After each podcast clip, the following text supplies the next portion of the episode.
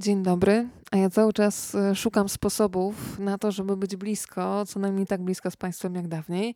E, mąż mnie wspiera i poinformował mnie, że możemy się już spotkać w iTunes. E, rozmawiam, bo lubię również do znalezienia w SoundCloud. Jest oczywiście blog Rozmawiam, bo lubię i jest profil facebookowy Rozmawiam, bo lubię, a instagramowo zapraszam na weronika.wawrzkowicz. Proszę mi dać trochę czasu i jeszcze wygenerować w sobie trochę cierpliwości. Muszę mm, te wszystkie technologiczne braki nadrobić, a w zasadzie to opieram się na wiedzy i dobrych chęciach mojego męża, który działa. Mój najwierniejszy słuchacz i też dba o to, żeby nie być egoistą, ale żeby też e, dobrymi rozmowami, dobrymi ludźmi po prostu móc się dzielić ze światem. No to korzystając z tego, że dzisiaj jestem u Państwa, nie wiem czy w domu, czy w samochodzie, swoją drogą proszę dać się znać, no to witam. Dzień dobry. 14 dzień czerwca w kalendarzu mamy środę. Pomyślałam sobie, że dzisiaj podzielę się z Państwem wrażeniami z filmu Czerwony Żółw. Ta produkcja japońsko-francuska pojawi się w kinach 23 czerwca. To jest film, który był nominowany do Oscara w tym roku w kategorii najlepszy film animowany pełnometrażowy. No i od razu powiem, że na seansie przedpremierowym, na którym byłam, mm, było mnóstwo dorosłych i kilkoro dzieci.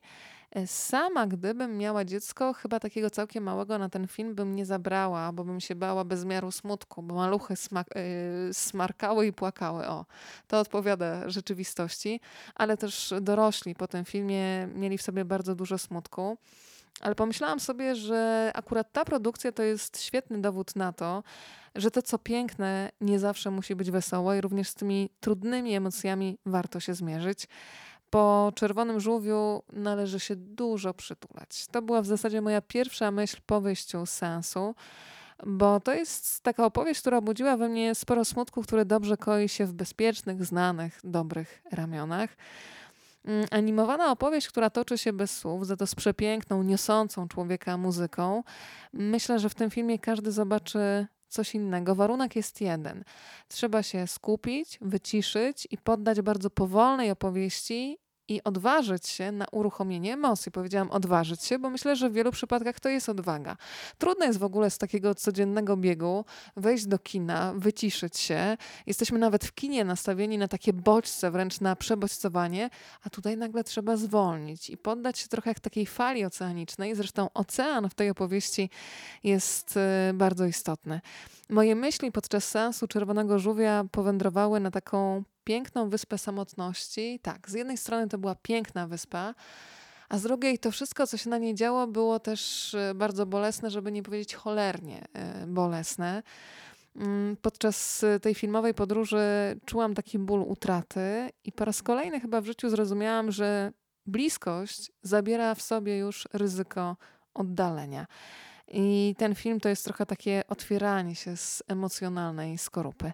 Film w kinach pojawi się 23 czerwca i bardzo jestem ciekawa, co z Państwem zrobi, bo nie mam wątpliwości, że każdy z nas, oglądając nawet tę samą produkcję, widzi trochę coś innego, bo przefiltrowuje to przez siebie, przez swoją wrażliwość, doświadczenia, dany moment w życiu, którego spotyka. E, patrzę zresztą na komentarze, które się pojawiły na naszym facebookowym profilu Rozmawiam, bo lubię. I tam pani Małgosia napisała szczerze, że pół filmu płakała, a po seansie jeszcze ryczała jak bubr. Trafiła na przedpremierowy seans w ciężkim okresie dla siebie i bez tego, jak pisze, byłoby trochę łez wzruszenia. Piękny obraz, cudowne scenki z krabami. Tak, ja też się zakochałam w tych krabach. Jeżeli Państwo się wybiorą na tę animację, to myślę, że do tych zachwytów y, dołączą.